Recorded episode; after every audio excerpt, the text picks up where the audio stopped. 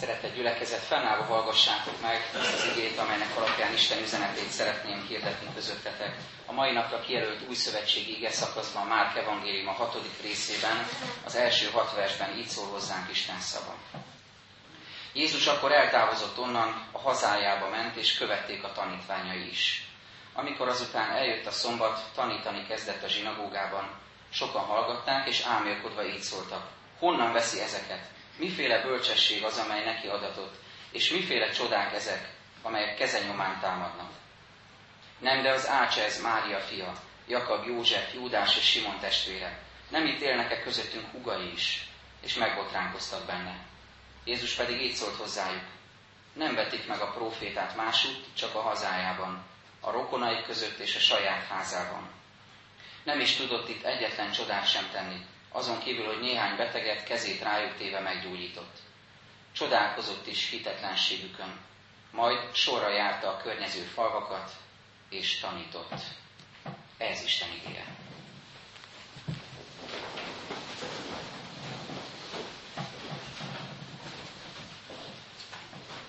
Közelgő augusztus 20-a kapcsán az ünnep különböző rétegei jutottak eszembe, és azt próbáltam magam számára is megfogalmazni, hogy milyen módon lehet egy adott ünnepet megközelíteni, például augusztus 20-án. Bizonyára van, aki megmarad a nagyon felszínes szinten, és csak a külsőségeket látja, miből áll augusztus 20-a, nem tudom, ilyenek vannak-e még, de gyerekkoromban voltak ilyenek, víziparádé, légiparádé, tűzijáték, azt hiszem az még van, mesterségek ünnepe, embertömegek, vásárok, csomó lehetőség, szabad nap, vagy szabad hétvége, hosszú hétvége. Szóval ez a ilyen általános felszínes megközelítés, ez, ez is tulajdonképpen az ünnepet jelentheti, ez is egy réteg valójában, de csak nagyon a tetején. Aztán van, aki mélyebbre elvez, és van, akit sokkal mélyebben érint az ünnep, augusztus 20-a, és tudja, és érti, és érzi, hogy miről is van itt szó, miért fontos ez nekünk, akik itt érünk, miért fontos az összetartozás, miért fontos a hálaadás, miért fontos az emlékezés, a tanulás a múltból. Ez, ez már egy mélyebb réteg és ugyanakkor azt gondolom, hogy akkor teljes az ünnep, hogyha ennél a mélyebb rétegnél maradunk, de kiteljesítjük a, képet, a perspektívát, és nem csak a múltban nézünk, és abból igyekszünk tanulni természetesen, és, és megtartani azokat az értékeket, amelyek fontosak abból számunkra, és nem csak az ünnep aktualitását nézzük, hogy ez most éppen mit jelent, hanem tudunk előre is tekinteni, hogy mire indít, mire inspirál bennünket az ünnep. Ugyanígy van ez egyébként a nagy egyházi ünnepekkel, és ott is érdemes ezt mindig megvizsgálni. Nem csak elolvasom, hogy mit tett Isten, mi történt Jézussal, mondjuk karácsonykor, vagy húsvétkor, vagy pünköstkor, hogyan töltötte ki Isten a lelkét, tehát nem csak régi történetként tekintek rá arra, mi történt, hanem meglátom benne azt, ami most rám vonatkozik, de ami előre is tud mozdítani, ami előre tudja vinni az életemet, amit ebből én le tudok szűrni a magam számára, és ami eh, inspirál valaminek a megcselekvésére. Ezen töprengve a hála gondolata, a hála szava jött elé most az ünnep kapcsán aktuálisan, még hozzá kettős értelemben. Először is hálaadás a kenyérért, ahogyan ezt meg is jelenítjük az Isten tiszteleten a templomban, és számos templomban is megjelenik a, a kenyér. Ez, ez nagyon sok szimbólumot sűrít magába, és ezek is sorra eszembe jutottak. Amikor idejöttem a gyülekezetbe, egyik kedves gyülekezeti taggal beszélgetve, mondta, hogy gyerekkorában úgy hívták a kenyeret, hogy az élet. Maga az élet, amit ugye magunkhoz veszünk, táplál bennünket azáltal Isten. Tehát maga a kenyér is már azt fejezi ki, hogy Isten életet akar árasztani, adni, ajándékozni számunkra.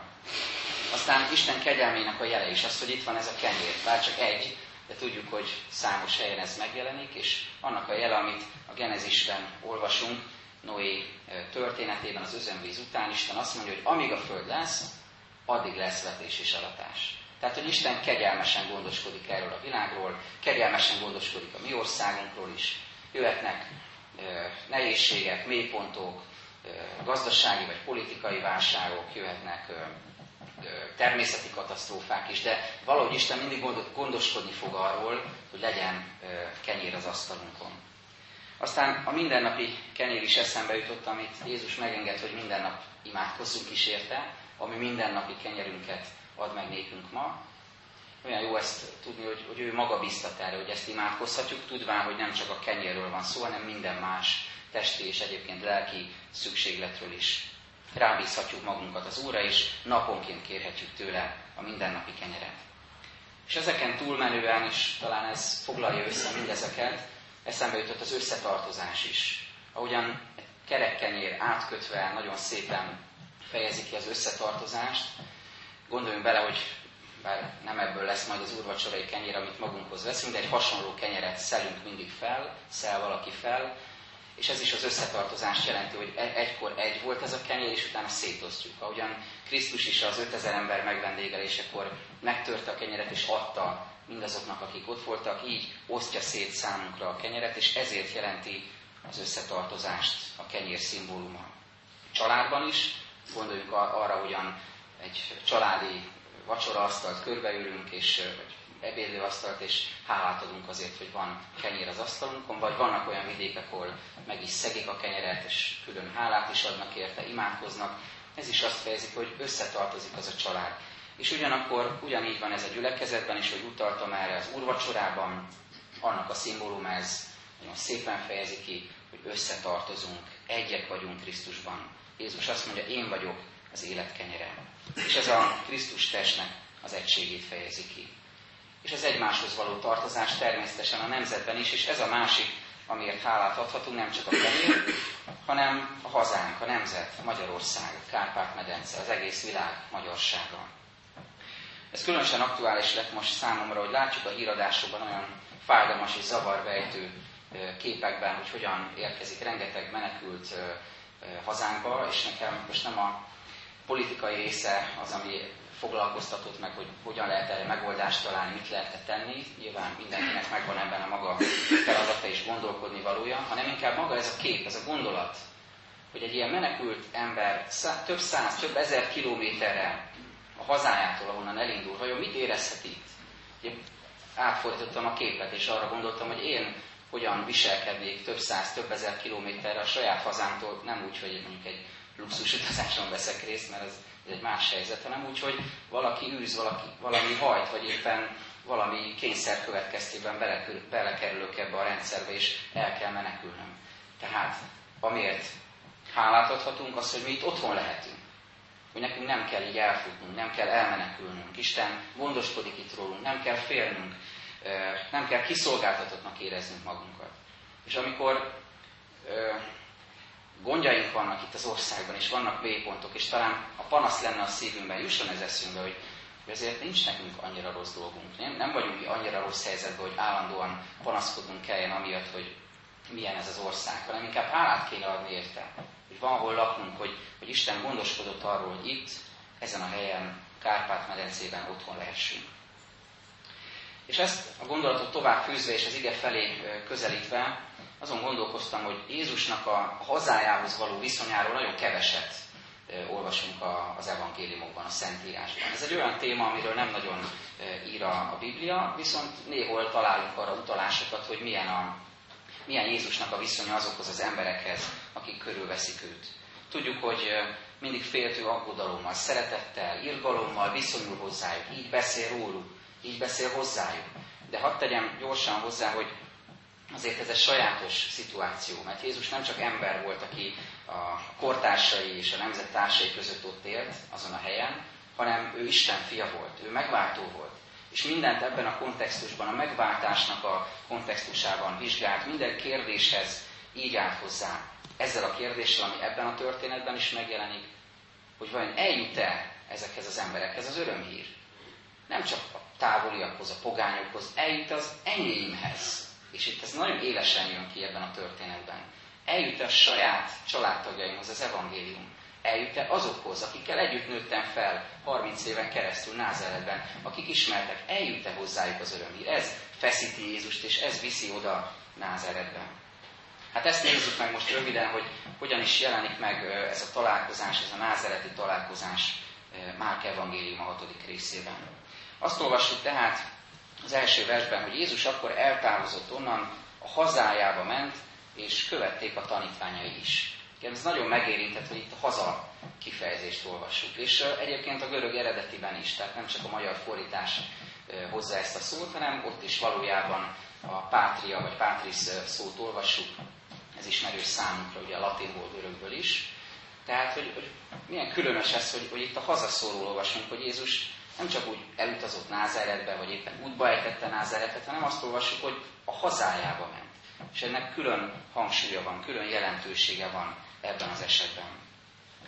Mint hogyha azt olvasnánk a mi szavainkat kifejezve, hogy a szűke pátriájába ment, a szülő városába, vagy arra a helyre, ahol, ahol felnőtt, ahol mindenki ismeri őt. Ott van a család, ott vannak a barátok, az ismerősök, sok minden ide köti, a munka, az emlékek, a barátságok, találkozások, és Jézus fontosnak tartja, hogy ide betérjen, hogy itt legyen Názáretben. Ezek az emberek, akik hozzá legközelebb állnak, ugyanolyan fontosak számára, mint azok, akikkel a hosszú kereszt felé vezető úton találkozik. És ez azért lett számomra fontos, mert ez azt üzeni, hogy Jézus nem feledkezik meg a részletekről. Nem feledkezik meg azokról az emberekről, akiket esetleg mások kikerülnének. A héten olvastuk és Bibliórán beszélgettünk is róla, a Márk 5-ben Jairus lányának meggyógyítását, ami egy hosszabb történet, amiben egy rövidebb kis történet van beágyazva a vérfolyásos asszony meggyógyításának a története. És olyan érdekes volt, és erről beszélgettünk, hogy ez azt üzeni, hogy Jézus számára fontosak a részletek, a periférikusnak tűnő események is. Ott van ez a nagyobb történet, nagyobb sztori, hogy Jézus elmegy és Jairus lányát meggyógyítja, közben ugye hírül veszi, hogy már meghalt, fel kell támasztani. Ez egy, egy óriási esemény, és, és körülötte forrong a tömeg, és követik őt. És egyszer csak valaki a nagy tömegben megérinti a ruháját. Egy olyan alázatos, egy olyan félénk, egy olyan végső kétségbeesésében Jézushoz menekülő asszony, aki 12 éve minden pénzét már orvosokra költötte, és esélye nem volt meggyógyulni, de a tömegben megérinti Jézus ruháját. És Jézus foglalkozik vele, nem kerüli ki, nem mondja azt, hogy nekem most magasztosabb dolgaim vannak, fontosabb dolgaim vannak, odafordul ehhez az asszonyhoz. Hát itt is valami hasonlót látunk. Jézus nem kerüli ki názeretet. Nem mond le róla egyből. Nem mondja azt, hogy tudván aztán a történetben előkerülő közmondást, hogy hát ugye senki sem lehet proféta maga hazájában, hát inkább hagyjuk ki názeretet, mert úgyse fognak rám hallgatni. Kerüljük ki, menjünk tovább, fontosabb dolgunk is van. Nem, Jézus bemegy Názeretbe, veszi a bátorságot, tudja, hogy dolga van ott, még akkor is, ha esetleg elutasítják, de neki ott kell lennie. Nagyon fontossá vált számomra az, hogy, hogy milyen kérdést tesz fel ezáltal nekünk Jézus. Mert Jézusnak minden cselekedete hordoz magában valamilyen kérdést felénk. És ezzel a kérdéssel szembesít bennünket most, az úrvacsorára is készülve. Hogy miközben a hitünket gyakoroljuk, miközben olvassuk a Szentírást, miközben szolgálunk az Úrért, miközben részesei vagyunk a gyülekezetnek, miközben nagyszerű teológiai gondolataink támadhatnak, milyen fantasztikus bibliai összefüggésekre lehetünk figyelmesek. Miközben kezd összeállni a rendszer a fejünkbe, hogy mi is ez a szentírás, mi is ez a kereszténység, és igyekszünk Krisztusi életet élni mindeközben. Vajon van-e bennünk szeretet, van-e bennünk irgalom, van-e bennünk nyitottság, odafordulás, missziós lelkület, szolgáló lelkület a családtagjaink felé, a szűke pártjánk felé, a barátaink felé, azok felé, az emberek felé, akikkel talán zavarban vagyunk, hogyha ez a téma előkerül. Vajon feléjük is tudunk-e ugyanilyen missziós buzgalommal és szolgáló lelkülettel fordulni, ahogyan Jézus veszi a fáradtságot és bemegy családtagjai közé, Názeretbe, és ott van közöttük, és szembesül az ő gondolataikkal, vajon tudjuk-e mi is ezt a lelkületet elsajátítani? Mert van felelősségünk, abban, hogy megosszuk, amink van, amit Jézustól kaptunk, amit ő ránk bízott. Ez az első kérdés tehát. Hogyan fordulunk mi a családtagjaink felé? Aztán a másik, egy nagyon fájdalmas tapasztalata Jézusnak, megszokhattuk, vagy láthatjuk, hogy a kereszt felé vezető úton nagyon sokszor ütközik falakba Jézus. Tehát van, ahol elfogadják, van, ahol nyitott szívvel fordulnak fel, és van, ahol nagyon kemény falakba kell beleütköznie, hogy azt meglássa, hogy mi van az emberek szívében valójában. Itt ezt látjuk, egy fájdalmas tapasztalat, amikor Názáretbe érkezik, és megosztja velük az örömhírt, akkor az, azzal kell szembesülnie, hogy megvetik őt, kinevetik őt, lenézik őt. Vagy éppen azt mondják neki, hogy mi ismerünk téged. Ugye, mert erről a témakörről már egyszer beszéltünk. hogy ne beszélje nekünk ez az ember, együtt nőttünk fel, láttuk, hogy ki ő, ismerjük őt, tőle nem fogunk sok újat tanulni. De ezt egy ilyen nagyon ősi, közmondásos gondolatban foglalja össze Jézus, amit több helyen is megjelenít a Szentírás, hogy senki sem proféta a maga hazájában. Sőt, még élesebben is előkerül, hogy megvetik a profétát a saját hazájában. Megvetik azt az embert, aki az övéi közé megy, és ott próbál valami újat hirdetni, vagy éppen az evangéliumot hirdetni. És ezt lefordítva a keresztények életére, mi életünkre, ez a gondolat jött elém, hogy az ismerőseink, a családtagjaink, a szűkebb pátriánk nagyon magasra teszi a mércét. És ez sokszor ijesztő. Mit értek ez alatt? Azt értem ez alatt, hogyha van ez a mondás, hogy messziről jött ember azt mond, amit akar. És ez olyan sablonosan hangzik, de igaz ettől még. A közhely az tud igaz is lenni. Szóval gondoljunk arra, hogyha mondjuk egy keresztény közösségben messziről jön egy vendégige hirdető, vagy egy előadó, vagy találkozunk egy keresztény összejövetelen, vagy valahol egy keresztény előadó, vagy bizonságtevővel, igehirdetővel, vagy egy egyszerű keresztény emberrel, aki hitéről beszél. Én legalábbis ezt tapasztaltam, hogy egy ilyen messziről jött keresztény embernek a szavait isszuk, és elképesztő módon nem gondolunk bele abba, és nem érdekel bennünket, hogy egyébként milyen az élete. Csak az, amit mond. És az nagyon tetszik nekünk, nagyon új, nagyon friss, nagyon jó hallgatni, megújít a hitünkben, és már alig várjuk, hogy hazamehessünk a saját gyülekezetünkbe, és mondhassuk, hogy hát ezt itt is így kéne, hallgassatok erre, tanuljatok ebből, milyen jó ez, hogy, hogy ezt hallottam. És mondom újra, nem gondolunk abba bele, hogy annak az embernek egyébként milyen az élete, milyen hibái, milyen rossz szokásai, milyen bűnei vannak, vagy honnan mentette ki Isten, nem foglalkozunk ezzel. De mihelyt egy olyan ember beszél nekünk, akit amúgy ismerünk, aki a családtagunk, vagy ismerősünk, vagy hozzánk közel álló, vagy már sokszor hallottuk, akkor rögtön ott motoszkál bennünk minden szava mögött akár, hogy de hát én ismerem őt, de hát én tudom, hogy emögött a gondolata mögött azért nincs feltétlenül aranyfedezet, nem biztos, hogy így él, nem biztos, hogy ő is ezt meg tudja valósítani. Szóval gondoljunk ebbe bele, hogy ez milyen hatalmas mérte számunkra, és ez elrettentő is tud, tud lenni, vagy lehet adott esetben az életünkben. Én azonban megláttam ebben egy nagyon pozitív üzenetet is, ami biztat bennünket. Jézusnak ezt rossz lehetett látni, hogy elutasítják, de tovább ment és hirdette az igét. De ha mi szembesülünk hasonlóval, nem kell, hogy elkeseredjünk. Mert Isten meg tud minket újítani. Alázatban tud tartani minket.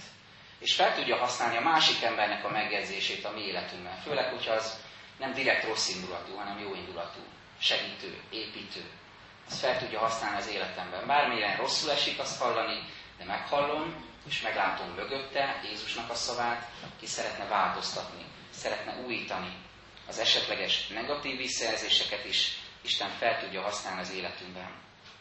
Így jöhetünk most nagyon nagy reménységgel az úrvacsorához, ezt erre biztatok mindenkit, hogy ezzel a reménységgel, vágyódással jöjjünk. Hogyha most valaki úgy érzi közöttünk, hogy nem feltétlenül tud hiteles férj vagy feleség lenni, vagy édesapa vagy édesanya lenni, vagy hiteles és engedelmes gyermek a szülei, vagy a nagyszülei felé, hogy bármilyen értelemben úgy érzi, hogy, hogy nincs, nincs az a bizonyos aranyfedezet a szavai mögött, a gondolatai mögött, ne adjuk fel, ne csüggedjünk, nem mondjuk azt, hogy hát én már csak ilyen vagyok, ez nekem nem sikerül, hanem jöjjünk a kegyelmes, megújító Jézus Krisztushoz, aki meg tud minket újítani, férj voltunkban, feleség voltunkban, szülő voltunkban, és bármilyen tekintetben, amiben úgy érezzük, hogy elbuktunk.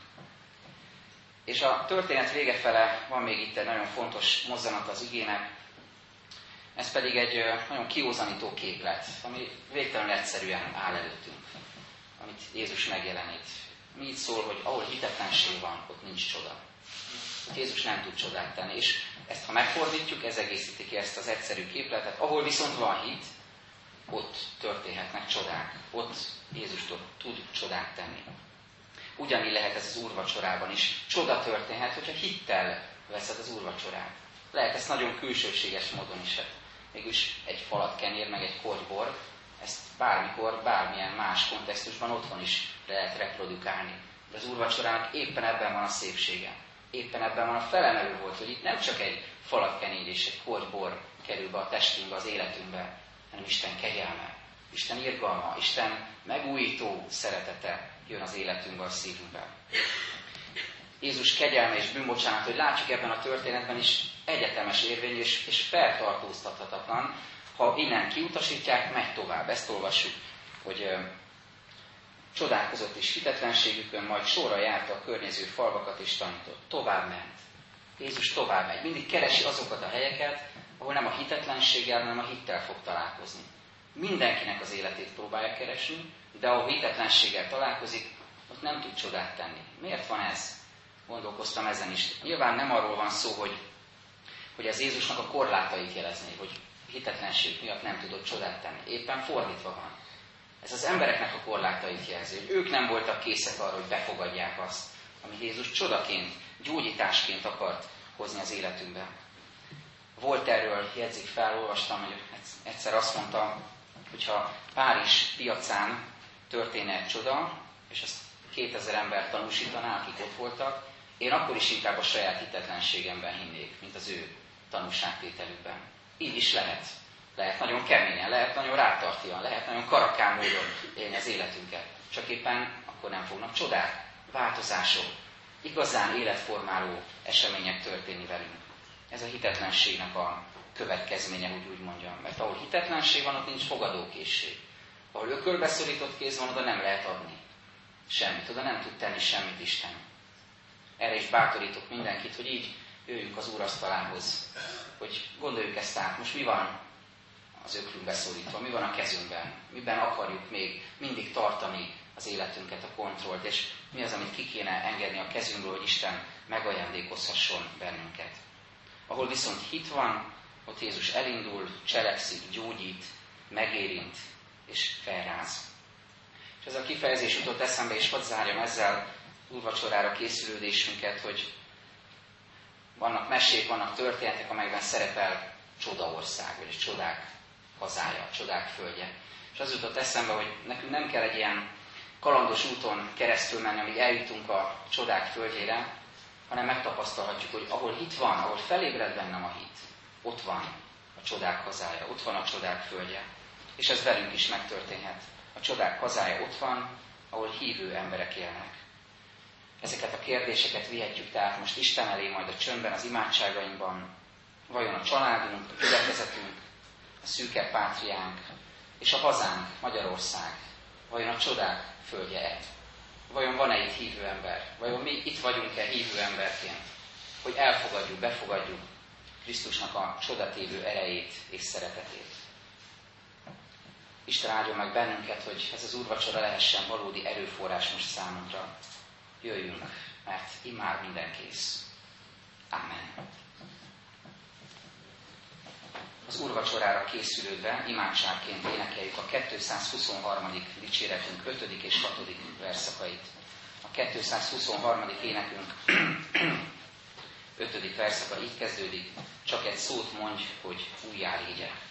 És kérünk mindenkit, hogyha tehetjük, akkor maradjunk együtt az úrvacsora vétel közben, hogy együtt vehessük a végén az áldást.